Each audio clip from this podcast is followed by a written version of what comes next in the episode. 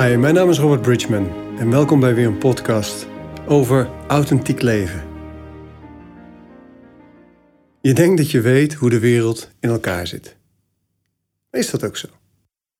Heel veel mensen geloven nog steeds, bewust of onbewust, eigenlijk alleen maar wat ze kunnen zien, wat ze kunnen voelen, wat ze kunnen ruiken, wat ze kunnen horen, wat ze kunnen proeven. Wat ze direct empirisch, dat wil zeggen met hun zintuigen kunnen waarnemen, dat is werkelijkheid en de rest eigenlijk niet. En hoe is dat nou zo gekomen? Als je het plaatst in de geschiedenis, dan krijgen we daar iets meer zicht op. 3000 jaar geleden was de mensheid nog behoorlijk bewust, behoorlijk spiritueel, als je het zo wil noemen. En er waren heel veel orakels, zieners, mediums. Um, um, genezing was vrij normaal, um, dat het op allerlei manieren kon. Mensen stonden heel dicht bij de natuur, medicijnmannen, shamanen. En in de loop der tijd werd het menselijk bewustzijn lager. En als je dan goed kijkt naar oude volken, zeg maar van zo'n 900 voor Christus nog tot, tot nul ongeveer. De Grieken, de Egyptenaren, die waren allemaal nog best heel spiritueel. En als je dan bijvoorbeeld kijkt naar de Romeinen, die ook nog best wel spiritueel waren, veel goden hadden, ehm, dat heel erg in hun leven hadden. Eh, op een gegeven moment kwam die christelijke kerk. De, de, geboorte van Jezus had daarmee te maken. De eerste 150 jaar van het christendom was nog redelijk vrij. Toen reed het christendom heel erg wel op het boeddhisme bijvoorbeeld. En langzaam maar zeker werd dat ingekaderd. En, en het werd zelfs zover ingekaderd dat in 325, als ik het goed heb, na Christus werd de Vader, de Zoon en de Heilige Geest bedacht. Dat moest het kader zijn. De vrouwen werden uit de Bijbel gehaald. Van 31 evangeliën of verhalen werden er zes bewaard. En dat was dan het, de Bijbel, het geloof. En de kerk die hamerde erop dat er maar één weg naar God was. En dat was door hunzelf. En alle andere wegen die bestonden eigenlijk niet. En ze begonnen met hun vervolging van ketters, vervolging van uh, heksen, van uh, alles wat te maken had met magie of met heling of met alles wat we bovennatuurlijk noemen. En in die tijd zijn naar schatting een miljoen mensen verbrand, uh, gevierendeeld, verzopen, omgebracht. Om hun overtuigingen, om, wat ze, om hun gaven, om wat ze in huis hadden. Er zijn ongelooflijke hoeveelheden boeken verbrand. Boeken met oude kennis, esoterische kennis, spirituele kennis. Allemaal door die kerk, omdat we dat niet mochten geloven. Vervolgens kwam het kolonialisme en eh, de, de missionarissen gingen mee met de, met, de, met de veroveraars. En over de hele wereld werd eigenlijk datzelfde dogma verspreid. Heilige plekken, daar werden kerken opgebouwd. Eh, dat deden ze hier, hè, Keltische en Germaanse heilige plekken. Heilige feesten zoals kerst en Pasen werden overgenomen door de kerk. Kortom, er werd een, een, een, een hele matrix van wat we zouden moeten geloven over de werkelijkheid heen gelegd. Vervolgens kwam de wetenschap. En die zei: Ja, maar alles wat we niet met onze zintuigen empirisch kunnen waarnemen, is niet waar. En die God van jullie, hè, naar de kerk, die, kan ik niet, die kunnen we niet aantonen, dus die bestaat niet. En zo werd het laatste beetje spiritualiteit dat we hadden met ons ontnomen. En geloven we alleen maar wat we kunnen zien, ruiken, horen, proeven, voelen. En eigenlijk is dat gek, want dat bewuste deel, dat spirituele deel, dat deel van de werkelijkheid, is natuurlijk nooit verdwenen. Ik omschrijf hier een heel stuk over in mijn eerste boek Start vandaag met lichte leven. Noem ik het de vergeten werkelijkheid. Want die werkelijkheid, die is er en die is nooit weg geweest. En we hebben er allemaal directe verbinding mee, direct contact mee. Dat betekent dus dat de werkelijkheid heel anders is dan wij denken dat die is. Als we het op een meer wetenschappelijke manier, dit was een meer filosofische manier, laten we het op een meer wetenschappelijke manier bekijken. Als je kijkt in je omgeving, naar het gebouw of de plek waar je bent, alles wat je om je heen ziet, misschien wel mensen of dingen of voorwerpen, het bestaat allemaal uit energie. En dat leer je op school met natuurkunde. Het zijn allemaal trillende moleculen. Trillende moleculen die op een bepaalde snelheid hebben, eh, waardoor ze een bepaalde dichtheid vertegenwoordigen. En de lucht is ook moleculen, maar hebben een andere trilling dan bijvoorbeeld een muur. En we hebben geleerd dat we door de lucht kunnen lopen, maar niet door een muur. En eigenlijk is dat vreemd. Want die lucht en die muur die zijn even vol of leeg. De moleculen waar ze uit bestaan, die bestaan uit atomen. En die atomen die bestaan uit protonen, elektronen en neuronen. Alleen die protonen, neuronen en elektronen zijn maar een fractie van de hele atoom. Wetenschappers verschillen erover, maar ergens tussen de 1 en 5 procent. Die andere 95 tot 99 procent van die atoom is leeg, is niets, is ruimte. Zowel de atoom die in de lucht, die de lucht maakt, als de atoom die de muur is. Dat betekent dus dat als je ervan overtuigd bent dat een muur iets is, dan kom je er niet doorheen. Maar als je een muur ziet voor wat het is, leegte, dan zou je er dus wel doorheen kunnen. Denk even met me mee. Zijn er mensen die door een muur heen kunnen lopen of slaan? Die mensen die zijn er. Die wonen in Azië, die wonen in kloosters. Shaolin-monniken bijvoorbeeld, die trainen zichzelf door en door en door net zo lang tot ze door een muur, door een stuk steen heen kunnen slaan, op een speer kunnen liggen met hun keel. Eh, dingen kunnen die normaal mens niet kan. En waarom kunnen zij het dan wel? Omdat zij door dat trainen steeds meer de overtuiging hebben gekregen en door de, hun meesters die het ook kon, kunnen, steeds meer de overtuiging hebben gekregen dat het kan. Want het is uiteindelijk je overtuiging die je werkelijkheid bepaalt. Je overtuigingen zijn filters waardoor je werkelijkheid zich manifesteert. In de podcast over eh, waarom doe je wat je doet, heb ik het ook over zeven overtuigingslagen. En je hebt globale overtuigingen, identiteitsovertuigingen, waarden, regels, vervoersmiddelen. Um, je hebt situationele overtuigingen en je hebt uh, metaprogramma's. En bijvoorbeeld pijn vermijden en genot zoeken. En die overtuigingen die bepalen dus hoe jouw werkelijkheid eruit ziet. Dat betekent dus dat als je aan die overtuigingen gaat werken, dat je werkelijkheid mee verandert. Je buitenwereld is een afspiegeling van je binnenwereld. Wat je gelooft is waar. Moet even denken aan dat liedje van Marco Borsato waarin hij dat zegt. Maar het is zo. Wat je gelooft is waar. Je wereld is zo omdat jij gelooft dat die zo is. En je hersenen die proberen alles te begrijpen. Je kijkt om je heen en alles wordt ingekaderd. Maar je ziet maar een fractie van wat er in werkelijkheid is. Dat blijkt bijvoorbeeld uit modern onderzoek, wetenschappelijk onderzoek van uh, mensen zoals professor Ab Dijksterhuis. Hij is hoogleraar, psychologie, hoogleraar van het onbewuste, zoals hij dat ook noemt. En Ab Dijksterhuis die stelt dat wij als mens maar een heel beperkt deel van onze werkelijkheid bewust kunnen waarnemen. Hij zegt, onze bewuste geest kan 60 bits informatie per seconde waarnemen. 60 bits, dus eentjes en nulletjes, en informatie per seconde waarnemen. Onze onbewuste geest, zegt Dijksterhuis, kan, schrik niet, 11,2 miljoen bits per seconde waarnemen. Dat is 200.000 keer zoveel. Dus met ons bewuste geest nemen we 60 bits en onbewust 11,2 miljoen. Nou, daar is Dijksterhuis niet de enige in. Er zijn heel veel wetenschappers tegenwoordig die eh, vergelijkbare aantallen noemen. En waar het op neerkomt is dat ons onderbewustzijn 200.000 keer meer informatie oppikt dan ons bewustzijn. Dus wat bepaalt dan wat in ons bewustzijn komt? Want er kan maar 60 bits in. Dus van die 11,2 miljoen moet er heel wat niet verwerkt worden, niet gezien worden.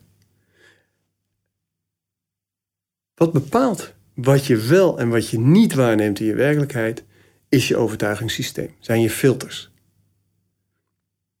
De ideeën die je hebt, de ervaringen die je hebt, je herinneringen, ehm, je waarden, je normen, je overtuigingen, ook je blokkades, je trauma's, je angsten, die bepalen samen wat er, die filteren als het ware de werkelijkheid voor je.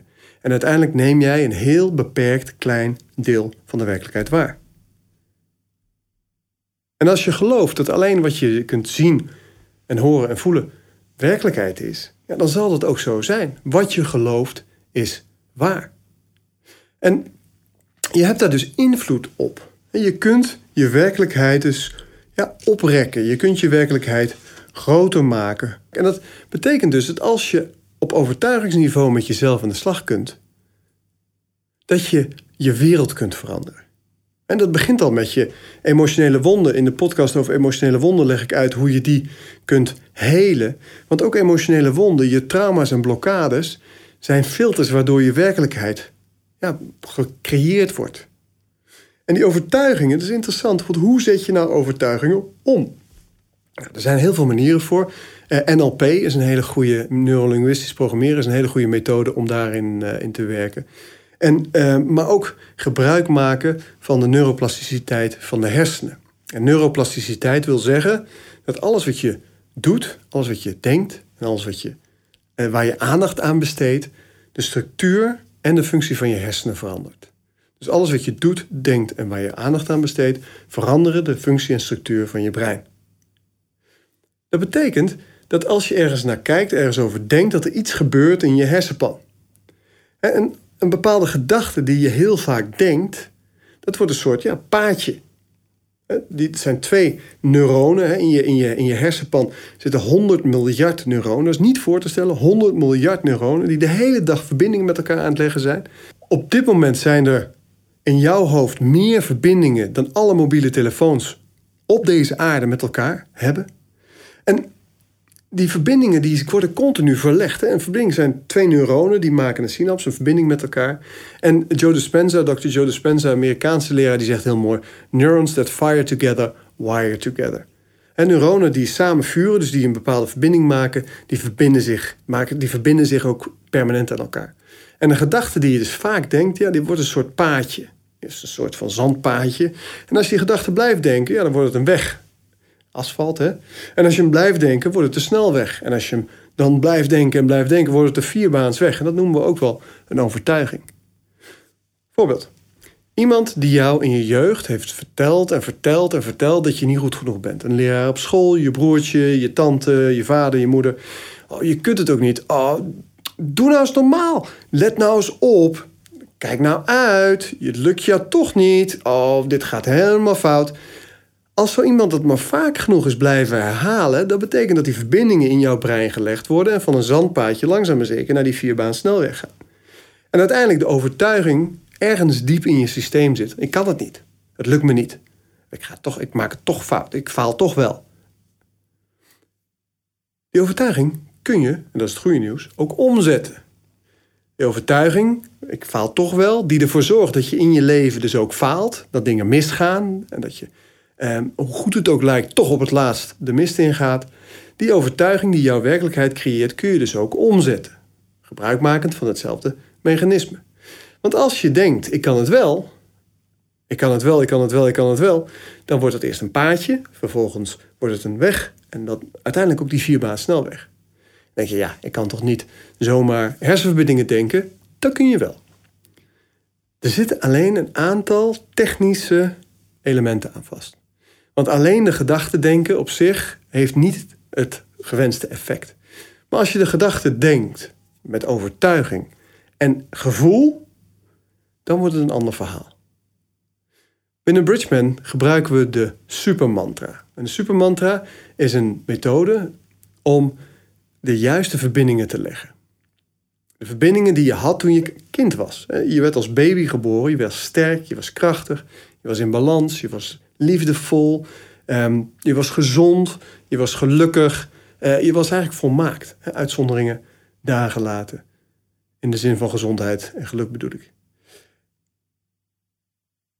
Als je die verbindingen weer gaat leggen, hè, want die zijn er in de loop van je leven uitgehaald en vervangen voor uh, tegenovergestelde van kracht, het tegenovergestelde van sterk zijn, het tegenovergestelde van liefdevol, minder balans, minder gezondheid, minder geluk.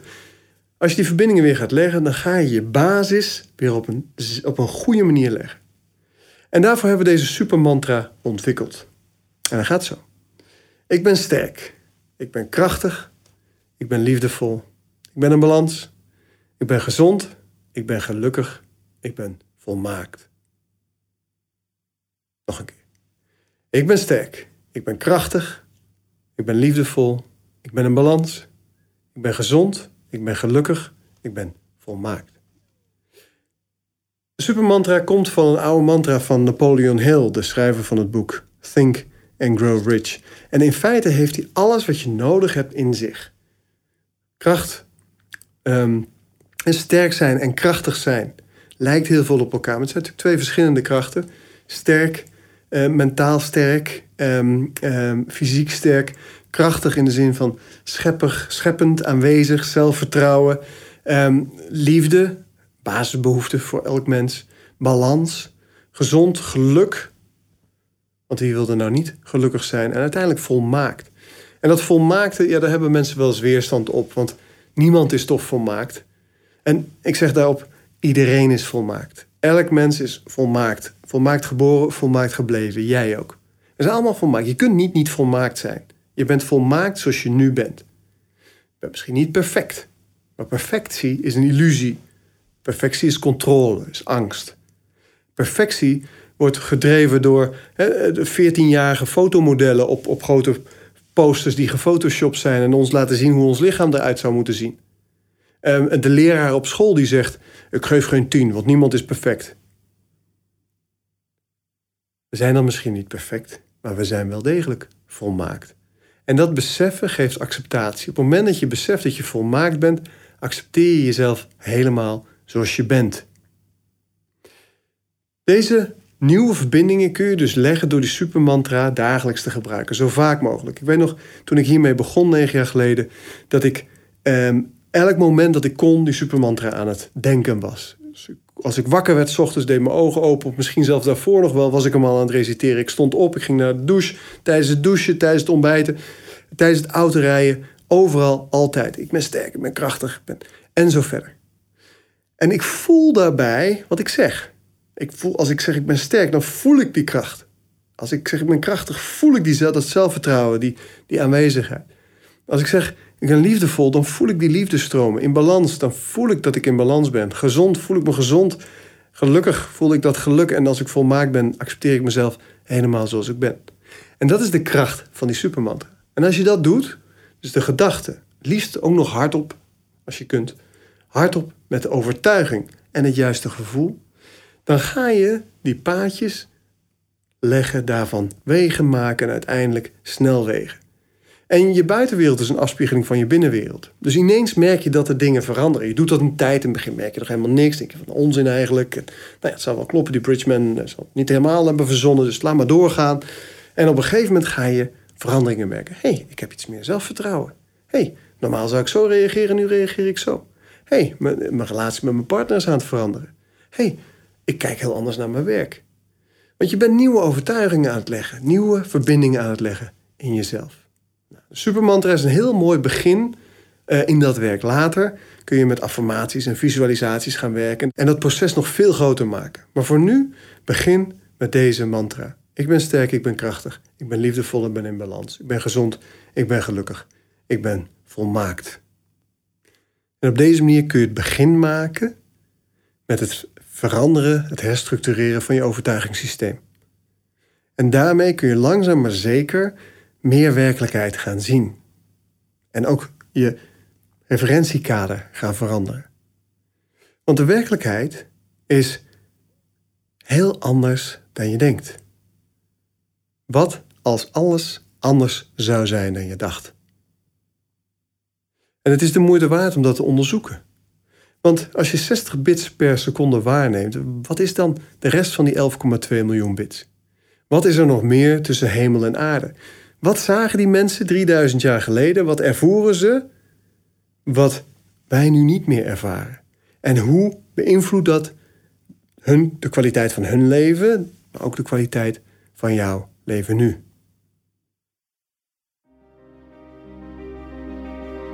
Dank je voor het luisteren naar deze podcast. En heel graag tot de volgende.